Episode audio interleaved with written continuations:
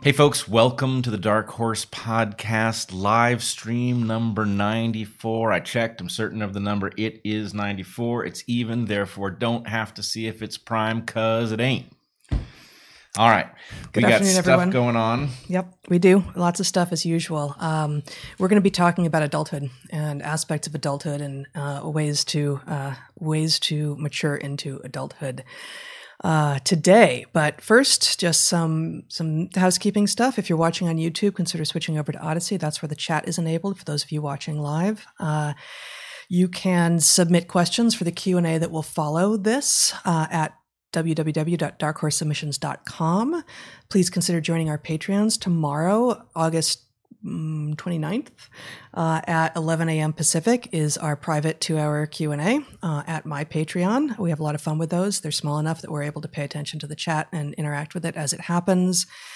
You can go to store.darkhorsepodcast.org to buy some things. And please consider joining me at Natural Selections. That's naturalselections.substack.com. My post this week was about friendship. And I will continue next week talking about other ways to for humans to make meaning in the world. We have two sponsors today. So without further ado, let's embark on those, Zach. All right. Today's sponsors are Vivo Barefoot and Omax Cryofreeze. Vivo Barefoot makes shoes for feet. That sounds unremarkable until you realize that most shoes are not made for feet. They are made for someone's idea of what feet should look like and do and be constrained by. Most shoemakers have no idea what feet are or what they should be able to do. That's not true for Vivo Barefoot.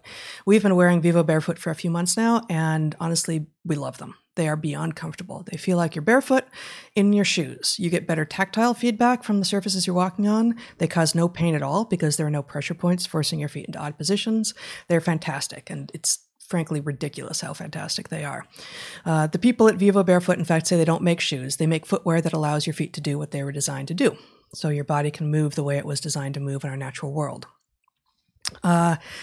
Millions of years of evolution and our feet are basically perfect bits of kit in their language. Humans have evolved to essentially walk, move, and run barefoot, but modern shoe-shaped cushion shoes have impacted foot function and are contributing to a movement-focused health crisis in the process.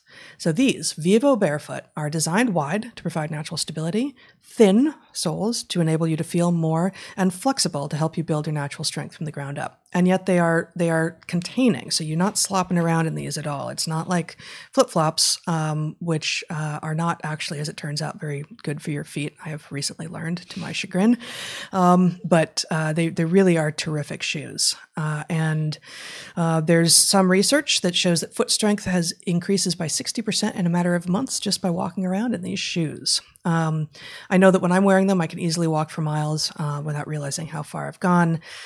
And they've got a great range of footwear for both kids and adults and for every activity from hiking to training to everyday wear. Probably not your shoes for a formal occasion, but you know, who knows, maybe they'll get to those next. So Vivo Barefoot is a certified B Corp, pioneering regenerative business principles.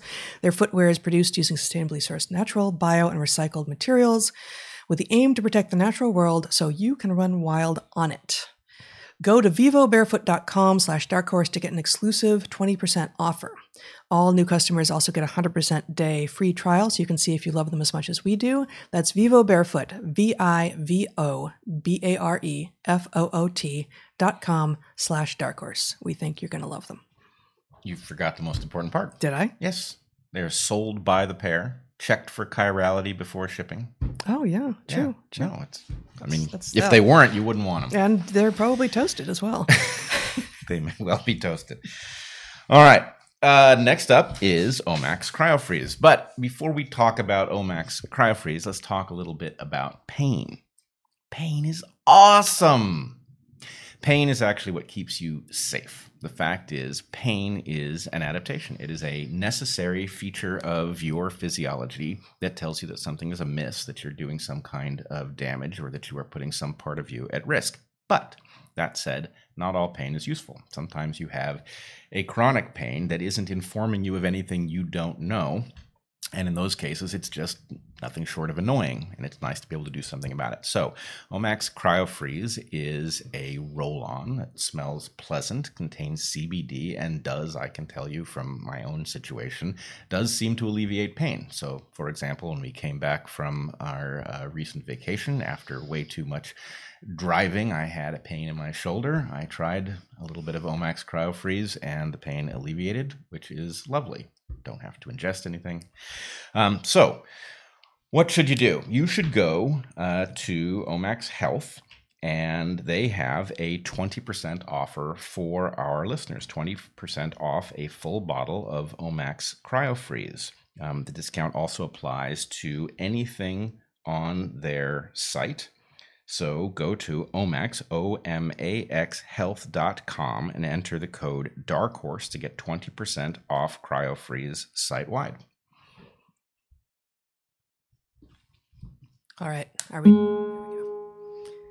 Nope. So for those just listening, we still got the green. There we go.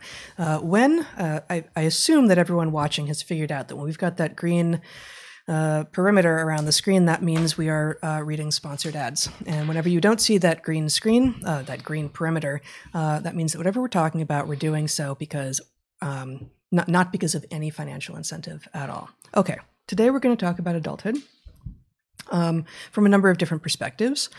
We're going to talk about error correction. We're going to talk about gratitude and forgiveness, and a little bit about totalitarianism, I think. But we are going to begin by reading an excerpt from chapter 11. That is the adulthood chapter of our forthcoming book, A Hunter-Gatherer's Guide to the 21st Century. There are 13 chapters in this book, so we are coming up on the end of these excerpts, which means we're also coming up on publication date, which is just 2.5 weeks away at this point, September 14th. So we've got 2 more chapters after this week, and then, I don't know, maybe we'll read something from the epilogue or the afterword the week after publication, but we shall see. Okay, without further ado, we've got just 3 pages from the middle of the chapter called Becoming Adults. And those of you, actually, before I embark on this, those of you who are familiar with my Medium presence, and now I've moved basically all of my new writing over to the Natural Selections on Substack, may remember a piece that I wrote on postmodernism a couple years ago. And for this section of this chapter of our book, we modified that piece somewhat, so that you will hear some similarities if you are familiar with that piece. Types of reality. Remember Wile E. Coyote, whose life's work was chasing the Roadrunner in Looney Tunes cartoons? In hot pursuit, he often found himself skidding off the edge of a cliff, where he would hang, suspended in air, until he looked down. Gravity did not apply until he recognized that it should. It was funny because it was ludicrous. It was utterly ludicrous, and yet too many modern people seem to imagine that, by changing people's opinions or perspectives, you change underlying reality. In short, they believe that reality itself is a social construct. We argued earlier that con artists and the confused often operate on a wholly social plane rather than on an analytical one. How do you avoid becoming someone who assesses the world based on social responses rather than based on analysis? One of those people who are easily fooled by con artists and the confused. 2 good strategies are to regularly engage with the physical world and to understand the value of close calls. The sad truth is that the more educated you are today, the harder this is to do. Our current higher education system is steeped in a philosophy that doubts our ability to even perceive the physical world.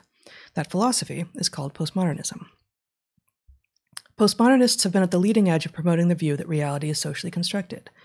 Postmodernism and its ideological child, post-structuralism, were once contained in a small corner of the academy. These ideologies do contain kernels of truth. They teach us, for instance, that our sensory apparatus biases us, and that we are mostly unaware of those biases. They reveal that school, factories, and prisons are similar in their use of power to control populations. That was an analysis done by Michel Foucault in his metaphorical extension of Bentham's Panopticon.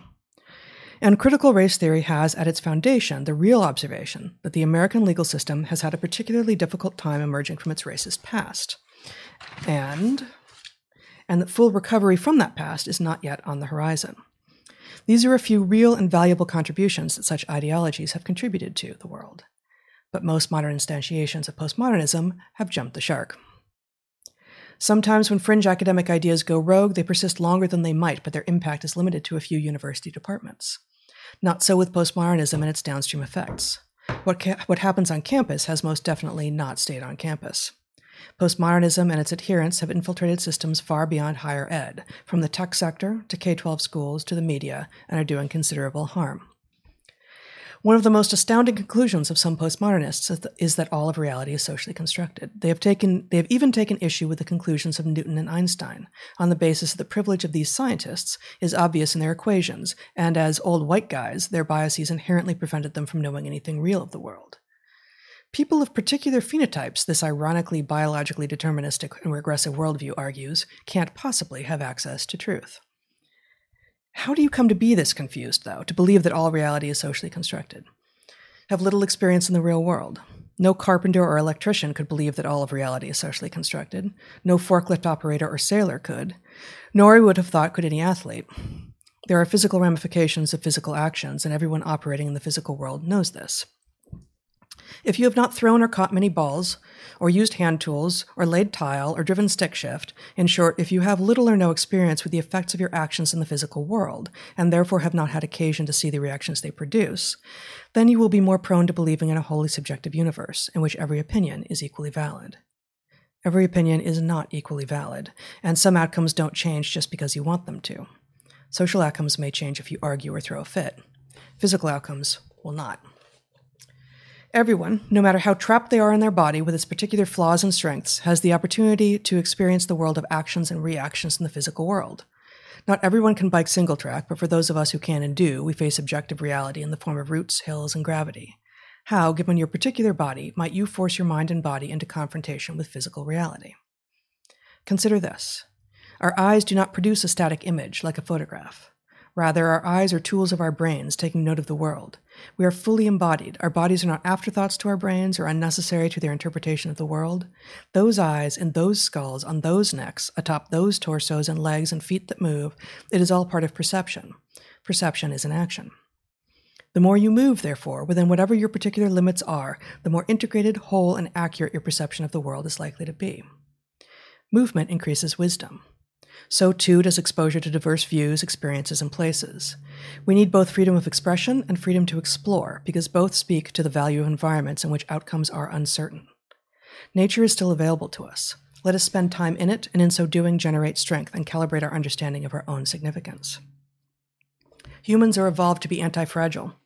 We grow stronger with exposure to manageable risks, with the pushing of boundaries, fostering openness to serendipity and to that which we do not yet know. This is true for both bones and brains.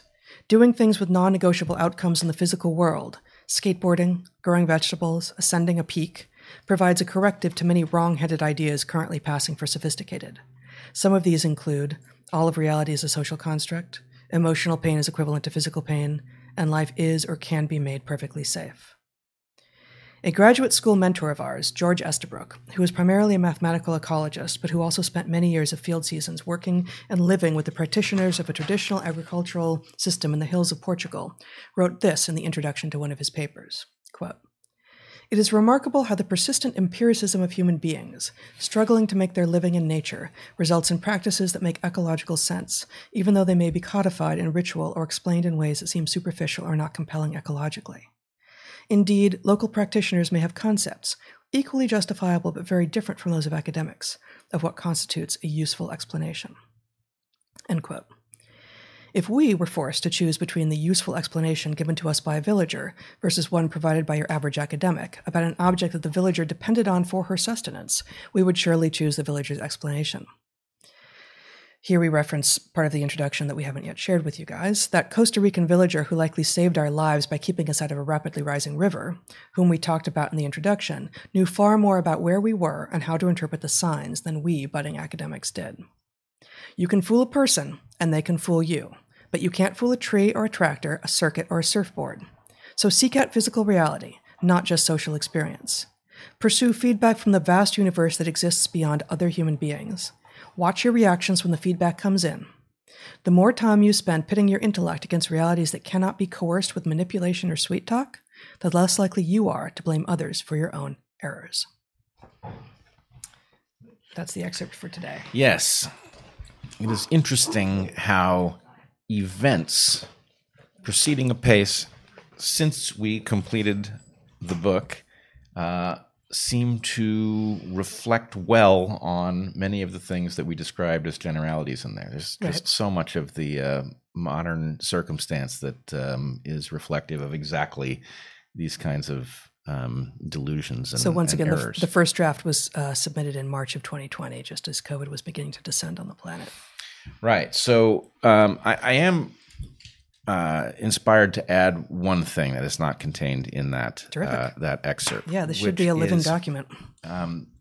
It is ancient that people should have the sense that their desire for something to be true, if they can only put enough will behind it, affects the truth of what is correct, and that obviously isn't so. What we are seeing now involves a sort of second tier. Now, no doubt this has ancient origins as well, but there is not only the attempt to force reality to bend to one's desires, but we are seeing an industrial strength campaign now to shift the measurement of what has taken place so that it will reflect well on the belief that one can force something to be by willing it to be. Yeah.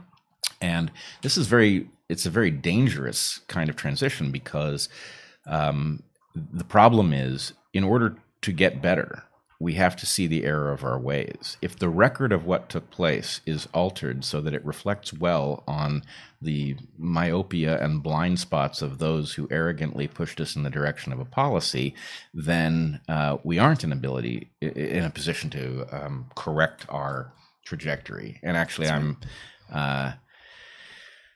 many things are happening at once, obviously, in the world. What's taking place in Afghanistan, I think, reveals the full depth of the hubris of this system of governance, right? That apparently You're talking about the system of governance that we are engaged in, or that they were engaged in? No. Yeah. Our system of governance led us obviously into a situation we fought for almost a generation, and the gains, whatever they might have been, are reversed within hours or days.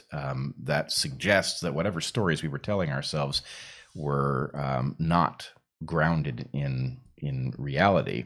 At least they weren't stable, or they needed more work to become stable. Well, let's put it this way: presumably, the women's and girls' lives were improved over the last 20 years in Afghanistan.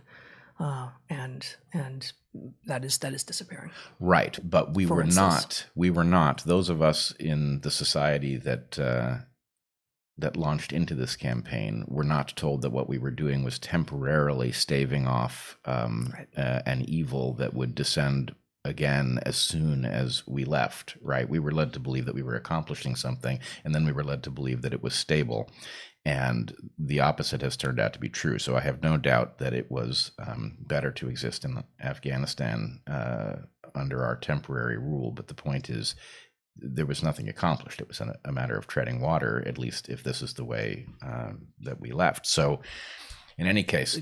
Yes, certainly given the way that we left, it's a disaster. And I think... there's a general question here, which is, to the extent that something takes control and decides to mislead us into pleasant fictions about what our power in the world might be, what we might accomplish, what it will cost, all of these things, at the point that we finally get our comeuppance, it is an extremely rude awakening. And the question is, how much better off would we be if we had a system that made an attempt, at least, to be honest with us in real time about what the actual costs of something are, what might actually be accomplished, what are the real risks of doing this? Well, just as compulsory schooling was in part explicitly intended in its origins in Germany, and to a large part we inherited those intentions when compulsory schooling took hold in sort of around the turn of the last century, was to create a populace that was easily controlled. That, as populations grew and as industrialization and mechanization grew, it was valuable to employers to have a workforce that didn't ask too many questions. And I have not heard it argued explicitly that it is valuable to a government that proclaims its democratic intentions in both its founding texts and in its current politicians, that it is valuable to have a populace that is underinformed, and yet that is clearly implicit in the policies and the ways that policies are handed down, and the kinds of proclamations like #FollowTheScience, except we're not going to tell you anything but the conclusions that unnamed experts behind closed doors have arrived at. That's not following the science, that's following the authorities, and that's not scientific. Right. And the implication is that the authorities actually have a better vantage point, and that their interests are synonymous enough with ours that what they tell us is at least a good shot at what is liable to be the right direction. And the very frightening problem is that once you establish this relationship, that experts will decide something, you won't be able to check it or even understand who they are or what motivates them, but it's supposed to be in your interest, it will inevitably be captured. And what is fed to you as the truth as seen by experts will be propaganda. And the problem is that you are endangered by the very fact that there is an engine of propaganda empowered to dress up like experts and tell you what it thinks. Yeah. And, that's where we are. And so... yeah, it's wearing the couture of science without being science. It is the couture of science. It mm-hmm. is cargo cult science, mm-hmm. As Feynman yes. would put it and did put it. And the problem is, yes, it's all well and good to describe it as cargo cult science, but the real point is, what is the danger of such a thing? And the danger of such a thing is proportional to the seriousness of the matters that are being navigated by this pseudoscientific process. And so, I don't want to draw the connection too closely, but I do think that to the extent that there is anything positive to be derived from the Afghanistan situation at all, it is the recognition that the system that was capable of making errors this big is in charge of many other things in which you are not in a position to see it unfold on your screen. And so the question is, all right, that thing was certainly so radically incompetent that it could not possibly be entrusted with anything important, right? It obviously, and I'm not regarding what took place in Afghanistan as anything but of the utmost importance, but the point is, that was important. That was clearly lives on the line, and the fate of a people on the line. Yeah. And we see how well it played out. We can see, the hubris unfolding in graphic terms. But the question is, what also looks like that is not so visible or so easy to monitor? And many things are of great importance at the moment. We are navigating many uncharted waters, and I don't see any evidence that there's a great deal more competence than what was in charge in Afghanistan, in charge of, for example, COVID policy. And so, people need to think about that. It's at least mm-hmm. a question. What if the thing that made this error is also making errors with respect to COVID that are equally as terrifying? Right. And that's exactly the question. And I think that's a good segue actually to the next section. But before we go there, I'm realizing, Zach, that I forgot to bring a book upstairs from which I want to read later. And I'm not going to tell you what it's called because I don't want to reveal that yet. But if you could grab for me or get Toby to grab for me, it's a small black book sitting on my desk downstairs. Thank you. So we were going to talk a little bit about the fact that one thing that adults do is they correct their errors, and they correct their errors to people, in their own heads, and they learn from them, and they correct publicly made errors in a public way. And so I'm not sure exactly how to do this. I don't think that we made an error here, but you wanted to make a correction to something that we have talked about. Yeah, I think yes. There's a necessity, to the extent that what we do and what I think we do well is we build a model and we show our work so that you can decide whether or not that model is likely to be accurate. You can check how accurate it is over time, and you can decide for yourself how, is it a model for your model? Is it too far-fetched and you need need to build something out of different stuff. But in any case, what's important is that we update with information. Figuring out what constitutes information is not always simple, but when something is a change in the information that we have available, it is important that we show you that too. And so something that we have referred to in a number of different places is now in question, and we want to show you what it is, and we want to suggest what has happened to our model as a result. So this is a discussion of a paper that people who've followed us for a long time will have heard us talk about in one of a number of places, including our Substack piece from the very end of July. The piece is a study of Argentinian healthcare workers. The first author is Carvallo. Zach, do you want to put it up for a second? I sent you a link to the PDF. Okay, so there you can see the paper in question. Now, this paper reports an extraordinary result. It actually reports two studies. One is a preliminary pilot study, and the other is a full-fledged study of 1,200 healthcare workers who were divided into 800 in the treatment group and something like 400 in the placebo group, or the non-treated group. And here is what has happened. I became aware on the Ivermectin subreddit that a researcher, a doctor, had requested the data set for this study. And he said that he had not been given the data set, which is in and of itself a red flag, because it is standard scientific practice if you publish a paper based on a data set and somebody says, I'd like to see that data set, you send it to them. And the reason for that are a couple things. One, it is important for people to be able to check whether or not you did the analysis correctly. In other words, maybe you took the data correctly, but the analysis was wrong. And if somebody else looks at the raw data, they should be able to reproduce your result or discover that it wasn't right. And the other thing is, it may be valuable to analyze the data in a different way and see if there's something else there. But in any case, the fact that the data was not supplied was alarming. And I decided to find out. So I also contacted Dr. Carvallo, and I asked him for the data, and he was initially resistant to giving it to me. Ultimately, a colleague contacted him, requested the data, and he agreed to send it. And he has sent us a large number of materials from the study, but we do not have a data set, and that is concerning. So what is one to make of this? First of all, it has been about a month that we have... This began to happen just shortly after we posted our Substack articles. Yes, right? I think I made my first request for the data set on August 1st, which was only a couple days after. Okay.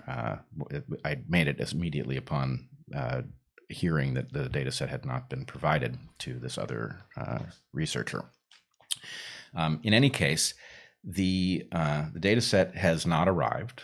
I have a friend, a data scientist, who had put together a small team that was ready to analyze the data when it was provided in order to figure out whether it was seriously flawed or possibly fraudulent. We don't know. And in any case, because the data set was never provided, they were never able to do that analysis. And basically, we've just been in a holding pattern for the month. So in light of that, what do we make of this? Well, one, I still hold out hope that the data set might arrive. I would give it to the team of data analysts, and we would find out, how well the study holds up. But in the absence of that data set, I think we have to rate the evidentiary value of this study at zero, because we can't even know for sure that the study took place. So I hope the data set emerges. I hope it happens quickly. But until and unless it does, I would say that everybody should treat this study with the utmost caution and not invoke it. I don't think it was incumbent on us to know that the data set wouldn't be provided. I mean, that's not how scientific work progresses. You assume studies have taken place, and if you have particular questions, you request the data set and check. But this is, I think this is where we are left. Now, I do have one thing. So that is not a correction of what we have said. It is an update on what the sum total of the evidence is. It does not affect, so this was a study of prophylaxis. It does not affect the meta-analyses that have been discussed on Dark Horse and elsewhere. It was not a randomized controlled trial, so it was not included, for example, in the Lowry meta-analysis. It also doesn't affect any analysis of the effectiveness of ivermectin as a treatment, because it was a study of prophylaxis and not treatment. So it does, it has some impact because it reported 100% success at preventing COVID in those who were treated. It does have some impact on the question of, you know, is there a prophylactic protocol that would be so highly protective? And we have to assume the answer is no until we see evidence otherwise. The place where I would correct myself, where I do think I made an error, is that initially when I spoke of this study, I described it as suggesting there was a ivermectin protocol that was 100% effective. That was never implied by this study, because the study was a combination of ivermectin and carrageenan. Yep. And so it is impossible to disentangle what part of the effect is carrageenan and which part of the effect would have been ivermectin. And so in any case, I should have made that clear that it was a combined protocol from the beginning. And now at this point, I would say no weight should be given to the study at all. Yeah. No weight should be given to that study unless and until data are forthcoming. Let me just close that off by sharing. This is a article that I'm not sure we've talked about on air before, but it is referenced in that Substack post that we made at the end of July. And I just want to share a couple of sentences from the abstract. So this is a systematic review of what was understood, this is from mid-2020, to be the potential efficacy of ivermectin. And so, Zach, if you would share my screen, this is in the Journal of Antibiotics by Haidery and Garabagi, Ivermectin, a systematic review from antiviral effects to COVID-19 complementary regimen. And just, you know, it has antimicrobial, antiviral, and anti-cancer properties. It is highly effective against many microorganisms, including some viruses. In this comprehensive systematic review, antiviral effects of ivermectin are summarized, including in vitro and in vivo studies over the past 50 years. Here's the one sentence I wanted to read on air. Several studies reported antiviral effects of ivermectin on RNA viruses such as Zika, dengue, yellow fever, West Nile, Hendra, Newcastle, Venezuelan equine encephalitis, chikungunya, Semlicky forest, Syndibus, avian influenza A, porcine reproductive and respiratory syndrome, human immunodeficiency virus type 1, and severe acute respiratory syndrome coronavirus 2. So just to remind us that there is an abundant literature long before COVID and continuing now about this particular drug and its efficacy against a wide range of human and other pathogens. Yes, including many, many viruses, which... Many viruses, especially RNA viruses. Right, which, you know, again, just as a lifelong bio geek, does make me wonder what's going on in Japanese soil. I mean, it's possible that there's a very interesting story with viruses, maybe bacteriophages in that soil. I would love to know what explains this. And maybe it's not an ecological story, but my guess is there's something interesting to be told there, and we just don't know what it is yet. Yeah. Okay, let's move on. Sure. I wanted to talk a little bit about a conversation I had today. So I went this morning out to a local farmer's market, and it was less pleasant than it's been in weeks past because, as some viewers will know, the governor of Oregon reinstated, or it may even be the first time, that there's been a mask mandate for outdoors under most circumstances as of yesterday, Friday, August 27th. And as we have talked about since the beginning of these podcasts back in March 2020, until very recently, there's been no evidence that SARS-CoV-2 transmits outdoors. There are now some glimmers that Delta variant may actually be able to, but there has been no evidence of that up until recently. And having to wear masks at a farmer's market where you're spaced apart and where the space that you're in is effectively infinite is an overreach. Yes?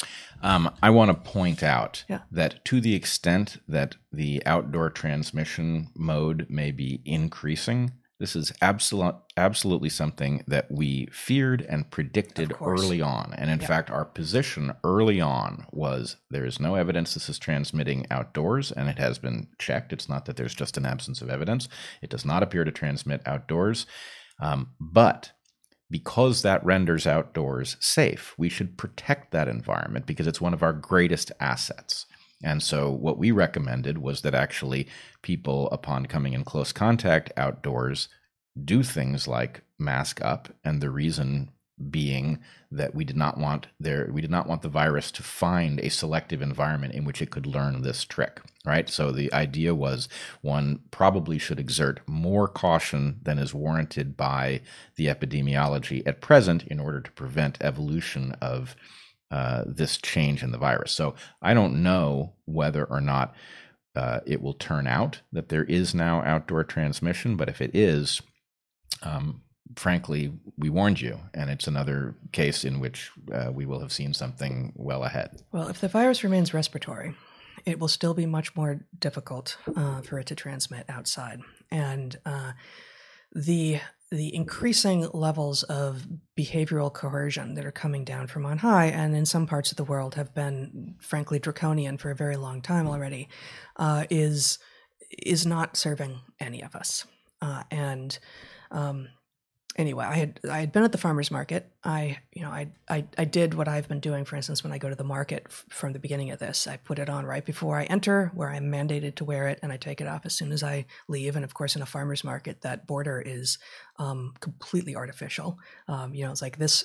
This line demarcates where you're now in farmer's market territory versus the outside, where people are just as much milling around and interacting, and no one is going up to strangers and breathing on them. But that's not something that you do under normal circumstances either. Much as the distinction between the people walking in a restaurant and sitting at a restaurant is arbitrary. Yeah, exactly. Whereas, if masks are effective, the demarcation between being inside a store and outside a store is a real demarcation. That's actually a line that makes some sense.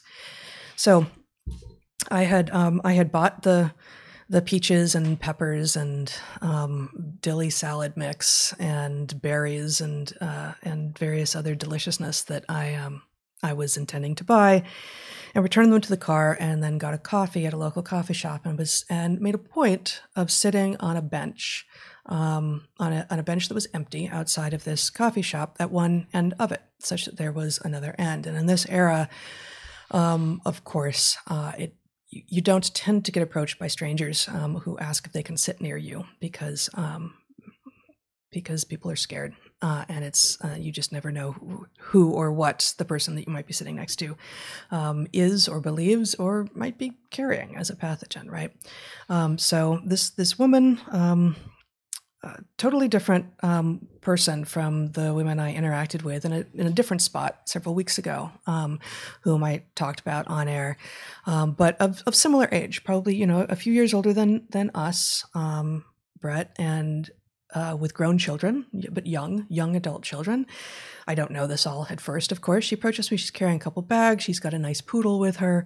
And she asks if she can put the bags down on the bench first. And I said, of course. And then after a little while, she asks if she can sit down. She says she's agreed to meet someone from Craigslist that she's selling the contents of the bags to here. And we start talking. Actually, before she asked if she can sit down, I said, "Of course, but I'm not wearing a mask. That's going to have to be okay with you." She says, "Of course, it's outside." So I thought, good. I think what she said was, "Of course, we're outside after all." And we then start talking about how much more difficult this is going to get as the weather turns. And in the Pacific Northwest, the summers are perfect when the smoke doesn't make it impossible to breathe and from the fires. But the middle fall through early spring are pretty dreary and cool, and they usually don't get bitterly cold, but very wet. And you're not going to be sitting outside, a coffee shop on a day on most days in November. It would be too wet and cold for it. Although there are usually moments in every day when you could do that. And we started talking about how we're all going to need to be good to one another, and to not look at one another with distrust or anger, to not dehumanize one another. And she says that it will require creativity on all of our parts and patience. And she says at some point in here that that she's a Christian, and that she goes to she's a Christian enough, and a lot of people claim the mantle of Christianity, but that she's a Christian enough that she actually goes to Bible study every week, and that her children, now grown, actually did missions when they were in high school. And I tell her that I'm not a Christian, that my lineage is Christian, but that I am not, but that the teachings in the New Testament are ones that we might all do well to abide by. And I just wanted to share some of the things that she shared. One of the people in her family, I'm gonna leave this a little bit vague. I did ask her if I could talk about our conversation on air, and she didn't know of us, and she said yes. One of her relatives has an office in downtown Portland. There was a shooting outside of it last week. Sometimes he can't see outside of his windows because of the literal dumpster fires. So this is still happening. There is now, cosplay on both sides. In which you have sort of staged extremists bringing themselves together to have fights that look staged. So the gunfire outside the office was the confrontation between the Proud Boys and Antifa? It was. And of course these occasional altercations that have happened between the Proud Boys and Antifa are the moments that the Proud Boys show up, whereas Antifa has been present much more consistently. I would say that there are people effectively LARPing on both sides, but that Antifa are the people with the persistent presence in Portland. Well, if I can add one thing. Yeah. These look... for one thing, they are reported in a very distorted way. But if you look at what actually takes place, these are effectively rumbles that somebody has announced that they're going to have a demonstration and someone else decides that they're going to protect the city from it. And what you have is these pre-announced rumbles. And the amazing thing is that despite the fact that these rumbles are violent up through a gun battle in this case, mm-hmm. The police effectively are staying out of it and leaving Portland ungoverned in some ways. And it is an absolutely shocking abdication of responsibility on the part of our municipal authorities. But in any case. Yeah, no, I think that's exactly right. And, we talked about the lack, this woman and I talked about the lack of leadership. Why aren't the police stepping in at this point? Well, in part because the police were roundly pilloried for so many months last year and continue to be by many people who write things like "all cops are bastards" and things like "kill a pig" on graffiti in downtown Portland and elsewhere. And many good cops are leaving, are retiring, and this woman has many police in her. Among her friends and family as well, and told of some stories of these good, compassionate, honest, honorable law enforcement officers, both men and women, who are being attacked for trying to do their jobs. Of course, at the point that you have basically rumbles that are announced in advance between two opposing sects, it's not the Crips and the Bloods, but it might as well be. The police are going to say, you know what, we're out. And where does that leave the business owners and the people with offices who are exactly in the places where the rumbles are taking place? Well, it's left our downtown a complete mess. It's a complete mess. Well, and it's going to become a disaster as people discover that the police are not showing up. I don't think we know to what extent the decision not to show up is the police, and to what extent, certainly our mayor seems to proclaim himself clever for a strategy that involves staying out of these things, which of course is putting all the rest of the citizens of Portland in jeopardy. But I don't think we know why these decisions are being made. But what we can say is that, predictably enough, if you keep the police out of things, people will discover all of the things that they shouldn't be doing and weren't doing because police were enforcing the law. And so we're headed somewhere very, very dark. This last week, there were literally people driving down the 405 the wrong way, one of the major highways through Portland. Yep, it was filmed. Apparently, there's a group of people that routinely commandeers streets and bridges in Portland and uses them for their own sporting purposes. You know, it's obviously a completely unsustainable approach, and to the extent that Portland is still mostly hospitable, it's a legacy kind of stability from when the law was enforced. And, you know, at some level, somebody's got to wake up. Yeah. No, this is...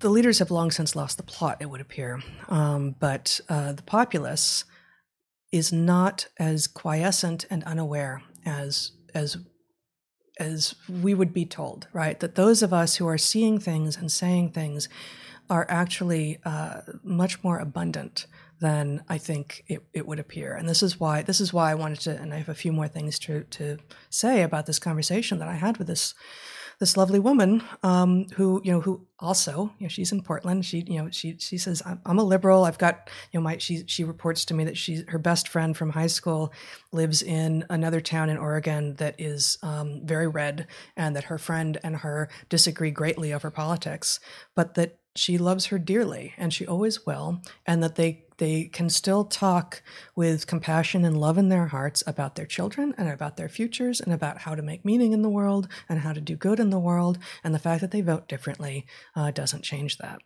And so I would return at some level to the reminder that, you know, you have been saying for years now that left, right, liberal, conservative, the vast majority of us share values. And to some degree, the biggest thing that we disagree on actually is what we think should be done, like how to achieve those values. And of course, right now, things are so fraught, but, you know, frankly, they have been for years now. And so who is served by keeping us at fever pitch? Who is served by keeping us at each other's throats? Not us. Definitely not the people who are at each other's throats. So this woman who I spoke with, again, on this, you know, beautiful day, a block from a farmer's market in front of a coffee shop with lots of people walking by, her poodle attracting attention because he's a handsome dog. She says her son, who lives in Northeast Portland, had his car broken into, which has never happened before. And, you know, he got it fixed, and then he parked it in the parking garage in downtown Portland, and it was broken into again. And, you know, these sorts of things didn't used to happen with regularity in Portland, and they are happening increasingly. And of course, this is anecdote, but this is all from one conversation. So, you know, why is this kind of anarchic behavior on the rise, aside from the fact that we have vilified the police, exactly the people who society has enjoined to help keep us safe? We have basically said, we have no use for you. And, you know, and we've, as a society, have made them, tried to make them irrelevant. And of course, in so doing, have made them more relevant than ever.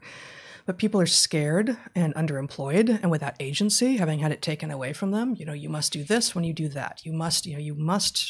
There's so many things we're being told we must do, and other things we're being told we're not allowed to do. And the more of those people acquiesce to, the more they will continue to acquiesce to in the future. I would, I guess, add just a couple more things that she said. She said to me, that she used to say to her children before they were grown out of the house. It's, again, she's a liberal Christian woman who does Bible study on the regular, so really actually Christian. If there's anything more complex than a human being, it's a relationship between human beings, which reminded me very much. And in fact, I told her at that point, I said, you know, my husband and I have this book coming out, and it's not a Christian book, it's an evolutionary biology book, but that reminds me so much of what our approach is. And we talked, she and I, about the value of getting out of your own bubble. And, you know, as I've said on this podcast many times before, so many people who would claim that America is terrible haven't been anywhere else, or if they have traveled, they've gone with their bubble around them to some Disneyfied version, or a place where they can continue to carry their their cultural privilege, frankly, and being able to actually travel and actually experience how people live that aren't living the same way you are gives a perspective that can't be attained any other way. And I offered, knowing at this point that this was a woman, a Christian, but I didn't yet know that her children had been on missionary trips. I invoked missionary trips. I said, you know, for me, it was international travel as a field scientist, in part, that really allowed me to see this, to know this reality that that I live a life that is more privileged and differently, you know, different than so many other people that you can't just read about. I said, I suspect that that's actually one of the values and virtues of missionary trips as well. And, you know, I used to occasionally run into missionary groups when I was flying to Madagascar or to Panama, and I didn't like that they were there, right? It felt coercive and intrusive and, you know, not okay. But I also never interacted with any of those people and found them hostile or mean or disingenuous. So one thing that I've come to understand about what I think the point of missionary trips is, and what I said to her, I sort of posited to her as a kind of hypothesis, although I don't think I said it that way, was that they're actually as much about inner growth as about spreading the word of Jesus, that they're about exposing the young people to other ways of being so that they can appreciate what they have, and so they can know how many different ways there are to be human in the world, and how at base the things that unify us, that unite us, are far greater than the things that divide us, that we are much more similar than we are different. And she said, absolutely. And her children actually did do missionary trips. And in fact, one of the places they did missionary trips to was the Tenderloin district in San Francisco. I didn't know that was a thing. The Tenderloin is not a pleasant place to be at this point, I don't think, for anyone, even if you live there. The last time we were there, we sort of stumbled into it a couple of years ago when we were wandering around San Francisco, and it was terrible. It's completely awful. Yeah, we were. I mean, it's an experience you almost never have in any major American city. We were shouted at. I can't remember what the content was, but simply walking along the street, we were actually just simply shouted at, which, you know, I can't remember the last time that happened. Yeah. And I thought spit at as well, although I'm not sure. And, you know, there were, by, you know, obvious, you know, people who are not doing well, you know, heroin addicts and prostitutes and, you know, people who are on the streets and not able to get off the streets.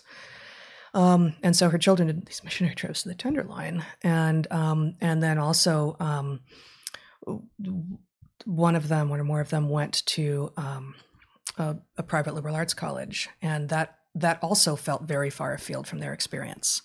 And that at their college, they had been surrounded by what she called sort of the country club kids, which is not who their kids were. And of course, in the Tenderloin, they were surrounded by people who were, you know, beyond down on their luck, which is also not her children's experience. And what she said to me was, I want my children to be equally capable of finding the humanity in people in the country club and in the Tenderloin. And I mean, that's it, really. Like we that's what we need to be doing, is to be finding our common humanity, and to be discussing with a constant undercurrent of recognition that you're talking to another human being, and that you may disagree with them about all manner of things, but that they are just as worthy of respect and care as you are. And that seems to me to be increasingly missing from our discourse. And we can either talk about that now, or the last thing that I explicitly, or two more things, but the next thing that I want to do is read a little excerpt from the book that I happened to be reading when she walked up to me. Well, one thing I would say is, you know, I think the assumption needs to be that interacting with another person, no matter who they are, that they are equally deserving of respect as you are or as anyone else is. The problem is that we are running up against so much in which people have effectively sold out their obligation to us as fellow humans, and that is not deserving of respect. And so we are weirdly divided. I think your point from earlier a few minutes ago was exactly accurate. Even though we agree overwhelmingly on what world we want to live in, for the most part, we have been falsely polarized into camps that cannot see the humanity in the other, and that is not for our benefit. That is, let's put it this way. We're those of us who agree on what sort of society we want to live in, but maybe disagree about how close we are to it or what might lead us in the right direction, we would be an absolutely unstoppable majority in a democracy. So we must not be united. We must be forced not to be able to see each other in order not to be so powerful. Just to be, I mean, I think you were clear, but if you tuned out and tuned back in, it might have sounded like you were saying it's not possible that we're united.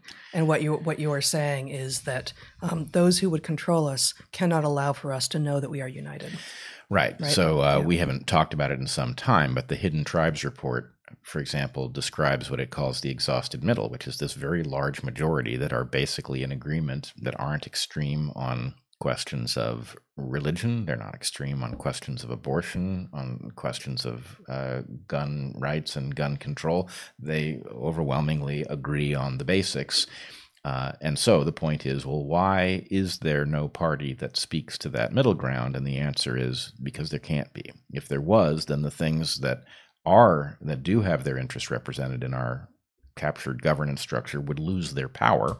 So in some sense, we need to, or maybe the best thing is, you know, I used to say that the NPR listener regards the Fox News viewer as insane, and the Fox News viewer regards the New York Times reader, NPR listener, as if they've lost their mind, and they're both right.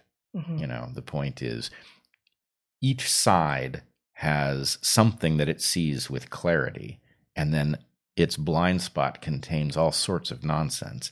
And the problem is you have to get over the sense that that person, you know, who tunes into that channel that you can't stand is simply, you know, if you think that their worldview has no value in it, that they haven't seen anything right, that actually you could take their worldview and take the inverse of it and that would be correct. If that's the quality of your thinking, then you can't get out of this. If you realize that actually you know, the right, for example, is correct about the hazard of unintended consequences of new policies, and the right is incorrect, for example, about the hazard that industrial civilization poses to the planet, right? If you can, that is that they undervalue the hazard.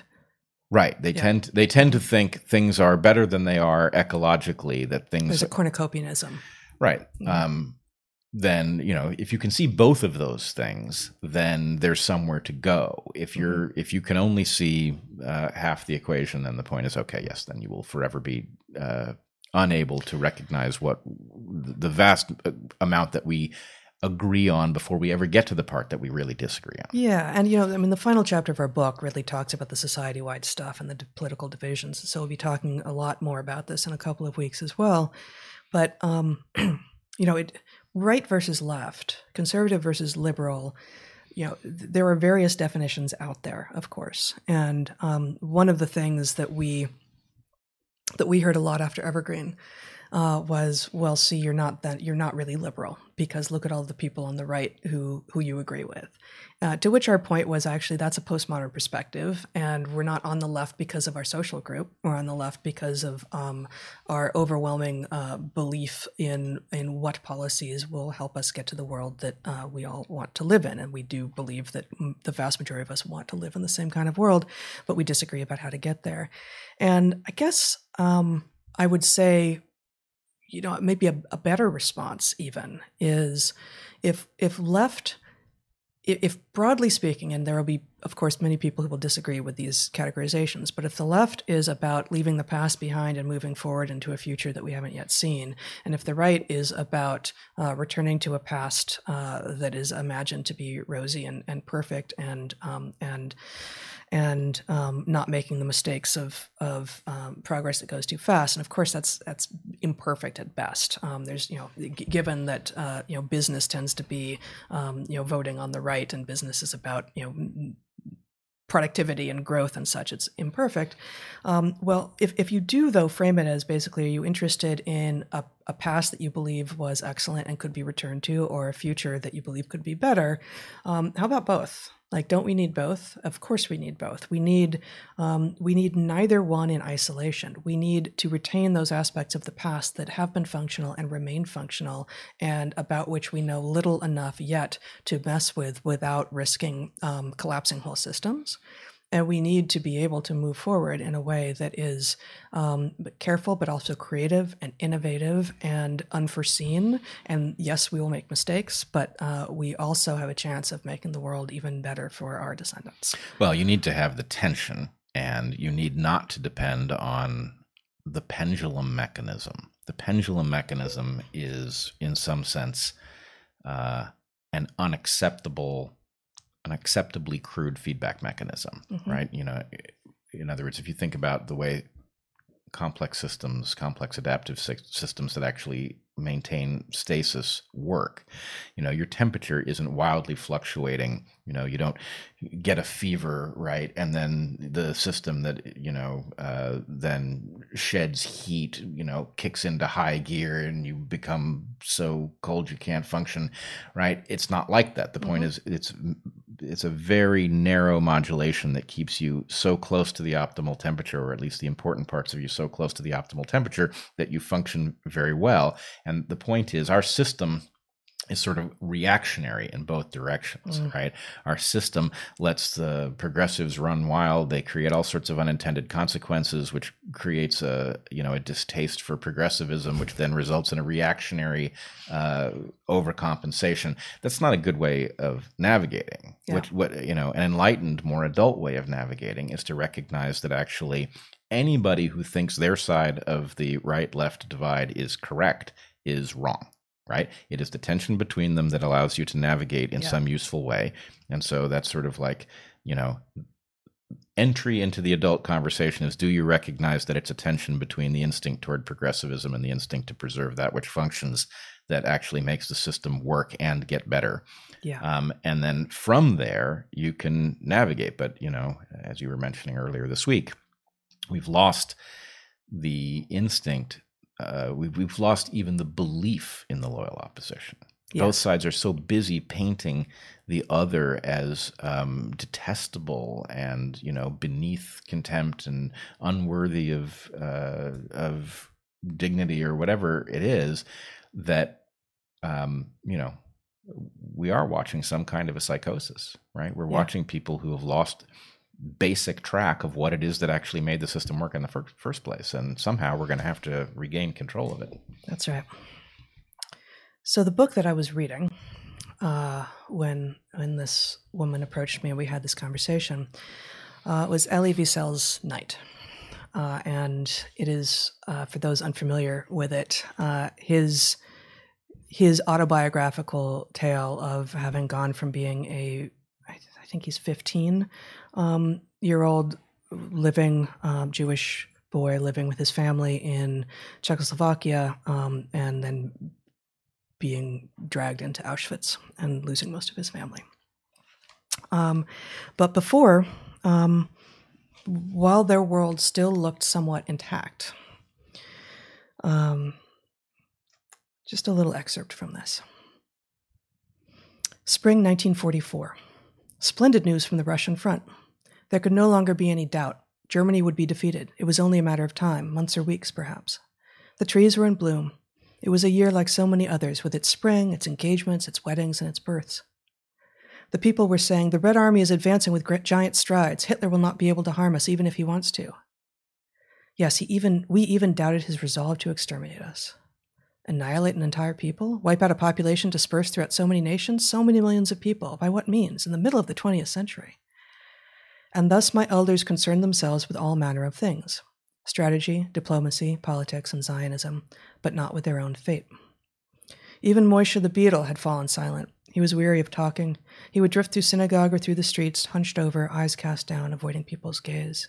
He was someone who had seen some of the truth of what the Nazis were up to and could not convince his fellow villagers.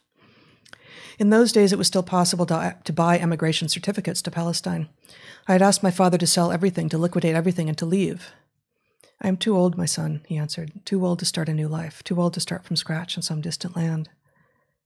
Budapest radio announced that the fascist party had seized power. the regent Miklós Horthy was forced to ask a leader of the pro-Nazi Nihilist party to form a new government. Yet we were still not worried. Of course we had heard of the fascists, but it was all in the abstract. It meant nothing more to us than a change of ministry. The next day brought really disquieting news. German troops had penetrated Hungarian territory with the government's approval. Finally, people began to worry in earnest.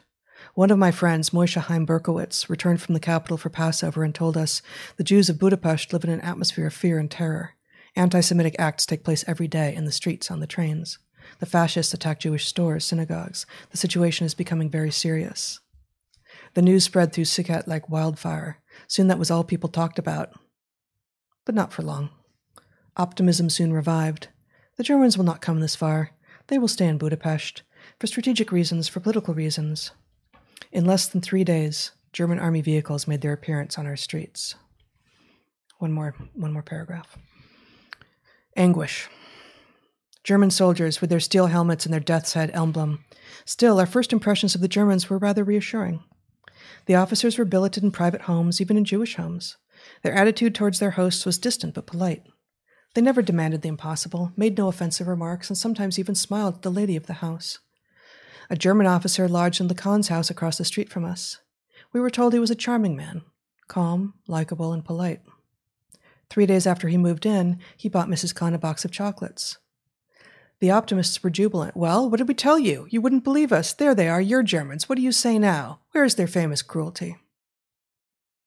The Germans were already in our town. The fascists were already in power. The verdict was already out. And the Jews of Sikat were still smiling. We never see it when it happens. Yeah, I have to say that's makes me very angry to hear. Actually, tell what is that? Well, I had not shared that with you. Yeah, before. I think there's something about it because you know there are these photographs that emerged some years ago, lost photographs of Nazis. Men and women outside of, I think, Auschwitz, enjoying blueberries or something, right? Mm-hmm. There's something about the recognition of how much they understood and yet were willing to behave as they did. That is, it's more chilling. It places the crime in an even more chilling context, and hearing about, you know, what is obviously the immediately before times is very frightening. Now, of course, but the people themselves, the targets, the people who will largely be annihilated. The man writing this book, Elie Wiesel, obviously survived, but most of his family did not. Could not convince themselves that what they were seeing, the intimations they were getting, what they were hearing was real. I think the problem, and you know, we keep encountering this in different places. Eric years ago pointed me to this this Kostler piece, "The Screamer," mm-hmm. Which makes this point about the difficulty of seeing these things as they actually occurred, rather than as history writes them. I mean, the That's idea right. that, you know, World War II was fought without the full awareness of the population about what they were in fact fighting about. They knew who they were fighting, mm-hmm. but you know, certainly the American men who were fighting in the European theater had no idea. Well, there's a question about who had no idea, and the point of the Screamers is that many people had every reason to know and somehow managed to convince themselves that it wasn't happening. Right. But there is also the fact that we tend to synonymize the Holocaust and World War II. And in fact, the Holocaust was revealed by the success in the war. You know, what had taken place is revealed later. Yeah. And of course, for all of those of us too young to have been alive at that point, it sort of all gets written as the history of the moment rather than the history of the revelation. Right. I mean, that's critical. Actually, there's like we need a history that takes into account theory of mind, like the people who you're reading about who lived concurrently with things, but they didn't know, or they could have known, but they didn't know. They had a cognitive dissonance. or they really didn't know, and yet they were still willing to fight. Like all of these things were realities for people. And, you know, having it be in history means that it's very hard for most of us to do the additional level of theory of mind of like, okay, sorry, you know, God doesn't play dice, but maybe you do. Is that what's going on? Yes. Okay. It's very hard for us to know, to recognize what people's lives were actually like, which is part of why these first person accounts from someone as extraordinary as Elie Wiesel are so critical to be reflecting. And of course, he's reflecting after he has survived and most of his family hasn't. So, you know, he's writing in retrospect, but to be remembering that there were indications and that it was still so desirable to enjoy spring, right? To enjoy the peaches and the engagements and the, you know, peaches are summer, but you know, to be human with one another, even as there may be people who are actively working to take that humanity away. Well, there's definitely an aspect of it's later than you think.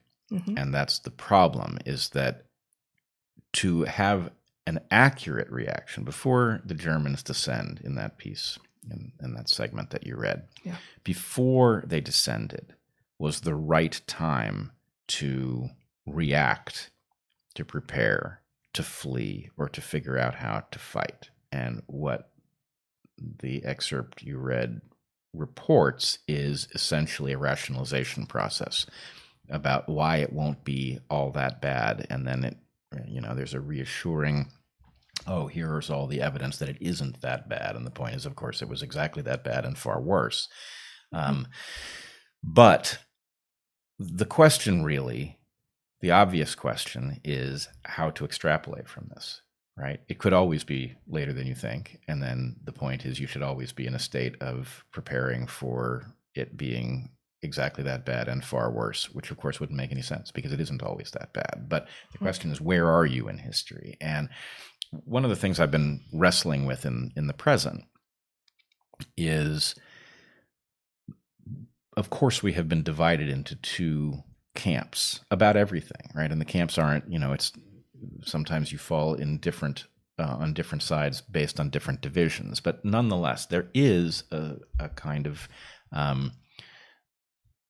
COVID isn't that serious. This is an excuse for authoritarianism, right? That's like a camp, right? And then there's a COVID is very serious, and this is about public health, you dummies, right? And the point is, neither of these things are right.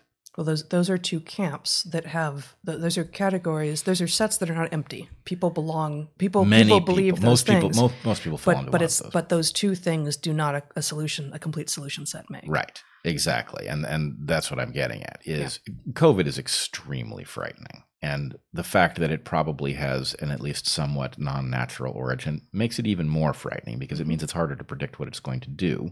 Right.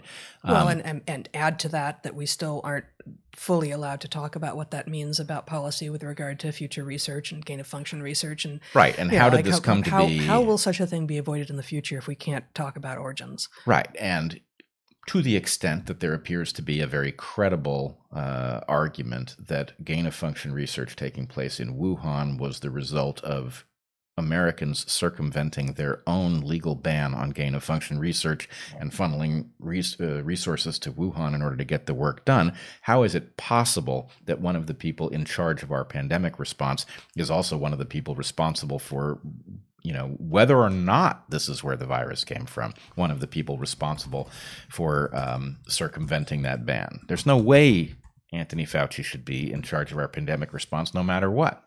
So just to that end, let me say, I recommend listening to Josh Rogan on Barry Weiss's Honestly podcast. There's a two-part discussion of basically how China's role in changing the narrative that we are all engaged in, and they talk about this, and it's a remarkable sort of conversation. So I'm not quite done with the second one, but I'm looking forward to listening to it myself. I will say we have to ask the question. To what extent are the narratives that we are battling over being fed to us by something that does not have our navigating the pandemic well, you know, at its core? Mm-hmm. And doesn't mean that we are being fed narratives from somewhere else, but it's at least a possibility. And that would explain in part why we are managing it so badly, if that were shifting our view and our approach. Narrative control is an incredibly powerful kind of control, because it doesn't require the infrastructure, it doesn't require physical movement of things in this day and age. Right. The opportunity for it obviously exists, yeah. And so what are the chances that that opportunity is not being utilized, right, or has been completely neutralized? Yeah. It's a pretty low chance. But in any case, what I would say is the two camps are clearly both wrong, right? Those two camps, COVID is not a real thing, and COVID is not serious. It's not serious. This is an excuse for authoritarianism. And the other camp being COVID is extremely serious, and the authoritarianism isn't authoritarianism; it's public health. Okay, so those two camps are both wrong. They're both wrong, mm-hmm. right? It is quite clear that COVID is a very dangerous disease. I mean, it's like physiologically diabolical, mm-hmm. right? What it does to the body. Long COVID, all of these things. It is not to be trifled with. Yeah, the ground glass opacities in the lungs alone. Yeah. Right. No.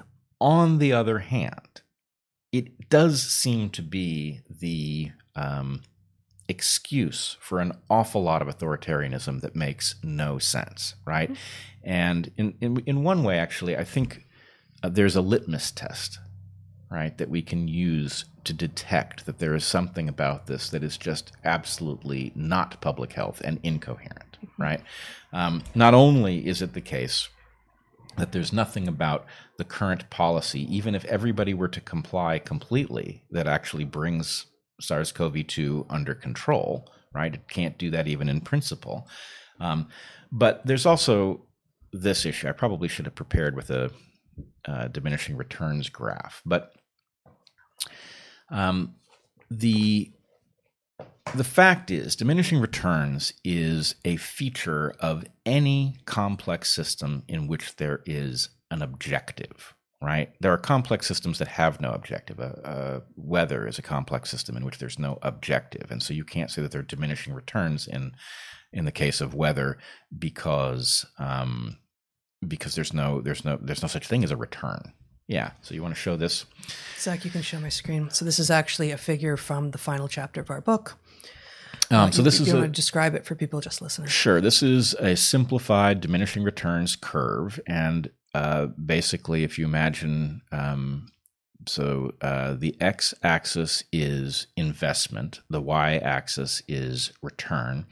There is a shallow early phase that then curves up and becomes a steep, effectively a cliff face, and then in which your investment is low relative to the returns that you get for it. Right. So right. The early stages, I'm trying to figure out what it is. Right. Like I'm learning how to skateboard or whatever it is, right. And it's tough at first, and then you hit some point like, oh, I'm getting this, and then what happens at the inflection point in the curve? You get the emergence of a plateau where larger and larger investments and that smaller and smaller gains. Yeah. And it's not.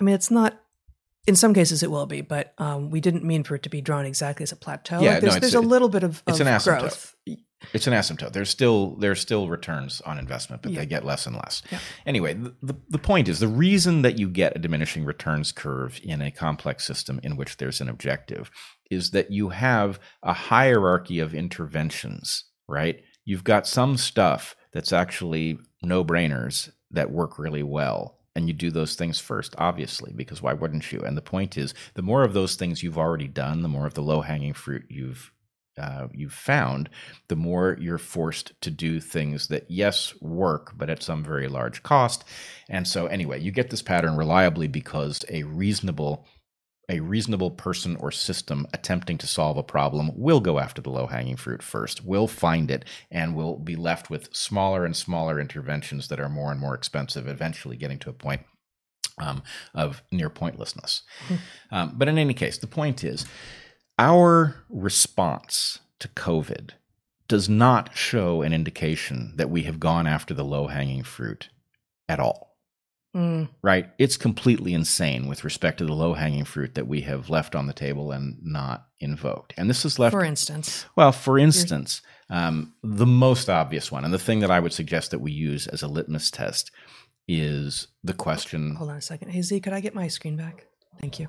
The question of vitamin D. There it is. Now, the vitamin D question is not simple. It's not a simple matter of take vitamin D, avoid COVID, right? You can take vitamin D and still get COVID.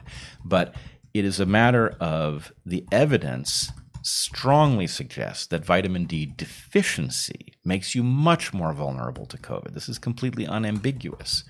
And that what's more, that people who live far from the equator, as many of us do, are very likely to be vitamin D deficient during the winter months. Why?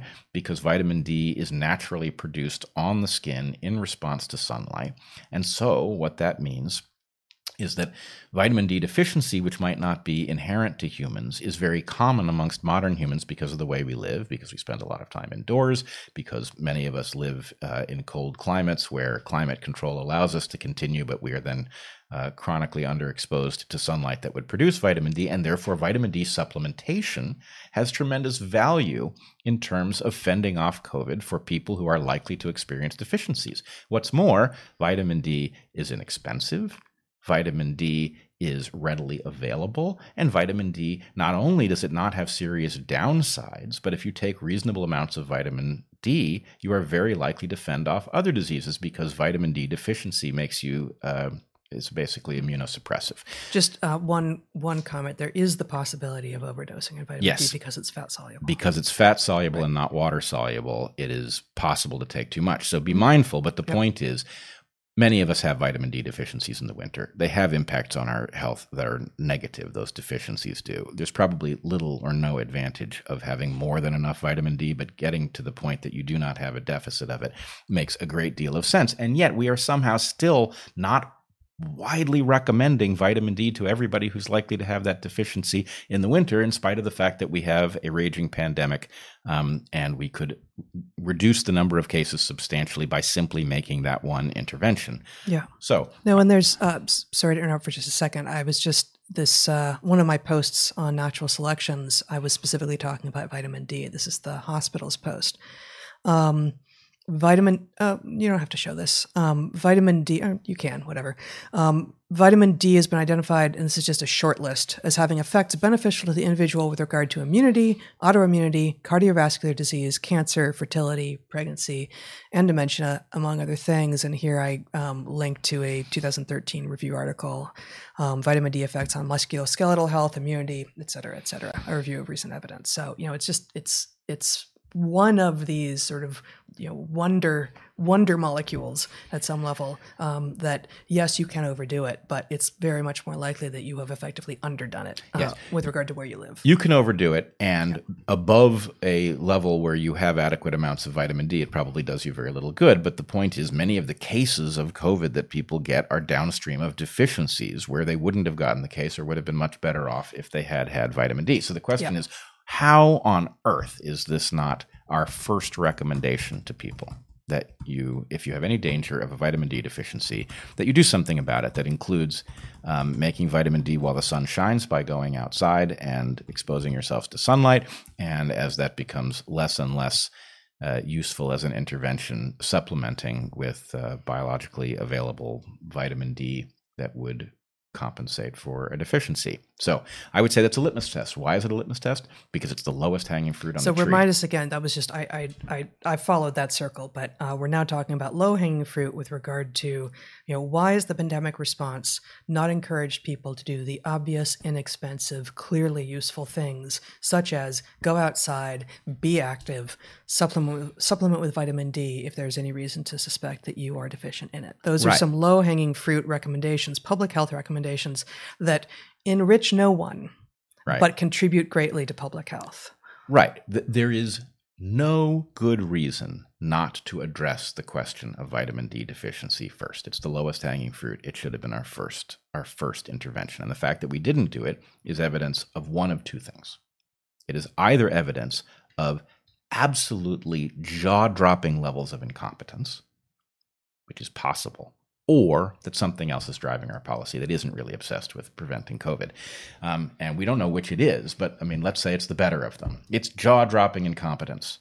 Well, it's the kind of incompetence that can be fixed at any moment. Any one of these organizations can start saying, on top of everything else, and maybe most of what we're telling you is garbage, but you really ought to consider vitamin D. Your vitamin D. This is just something that you can add at any moment. It's not like, well, that ship has sailed, we can't start recommending vitamin D now. Like, no, it's not like that. So, but what happens at the CDC when somebody who didn't get the memo shows up at the meeting and is like, hey, I've got a great idea. Check out how effective vitamin D is for people who are deficient. This is a spectacular intervention. It really prevents a lot of cases of COVID. Let's just recommend it because at least we can all agree on that, right? And then what happens? What kind of crickets? Like, how does that not... Vitamin D deficient crickets. Maybe. Yes. So in any case, when the lowest hanging fruit on the tree has not been picked, something is up that at least amounts to jaw-dropping incompetence. Yeah. That's the shallow end. Okay. So at the end of most of the chapters in this book, we have something called the corrective lens, in which we provide actionable suggestions that follow from some of the analysis and stories that we provided in the rest of the chapter. This one, the corrective lens items on this chapter are long. I was considering reading all of them, but I think I won't read all of them. But there are a couple that are particularly salient, I think, given the conversation we just had. The first one is explicitly aim to be an adult. Do this in part by regularly asking yourself the questions that we pose at the beginning of the chapter. For instance, am I taking responsibility for my own actions? Am I being closed-minded? And by minimizing the effects of economic markets on your daily life. Become aware of the constant flow of information telling you what to think, how to feel, and how to act. Do not let it into your mind. Do not let it steer you. Your internal reward structure needs to be independent and ungameable. That independence, in turn, should allow you to collaborate well with others who are similarly independent. Be wary of those who may well be nice, but who are captured. There's a lot. I think these are all good. We wrote them. 4 more. Smile at people. The people with whom you live, the person behind the counter, the stranger on the street. Put your phone down. No, really, put it down. Define your fights for whom and what you love, rather than against whom and what you hate. If a mob ever comes for people you know, people whom you consider friends, stand up and say, no, you're wrong. Be honorable and courageous when bullies move in. Speak up for what you know to be true, even if it makes you a social pariah. And finally, apropos the discussion of diminishing returns curves, which we don't have a picture of here, but we do in the final chapter of the book, learn to jump curves. Diminishing returns are a factor for every complex phenomenon, so learn to jump curves. Put another way, consider learning a new thing rather than being a perfectionist and trying to get ever better at whatever you are already really, really good at. We will speak to this more in the final chapter. And therefore, we'll speak to that more here in a couple of weeks. Are we there? I think we are. For the week? All right. And we thank you for joining us. And if you are here with us live right now, stay tuned. We will be back in as close to 15 minutes as the tech allows us with the Q&A. You can ask questions at darkhorsesubmissions.com. Consider joining one or both of our Patreons tomorrow at my Patreon at 11 a.m. Pacific on Sunday, August 29th, is this month's private Q&A for 2 hours. You can find shirts at store.darkhorsepodcast.org. You can email logistical, but not questions for the Q&A, logistical questions to darkhorsemoderator@gmail.com. And please consider subscribing to all 4 of our channels. We've got 2 here on YouTube, Brett Weinstein's main channel and the Dark Horse Podcast Clips channel, and identically named channels on Odyssey. Anything you want to say before you take us out? I think I said it. Make vitamin D while the sun shines. Make D while the sun shines, and be good to the ones you love, eat good food, and get outside. Be well, everyone.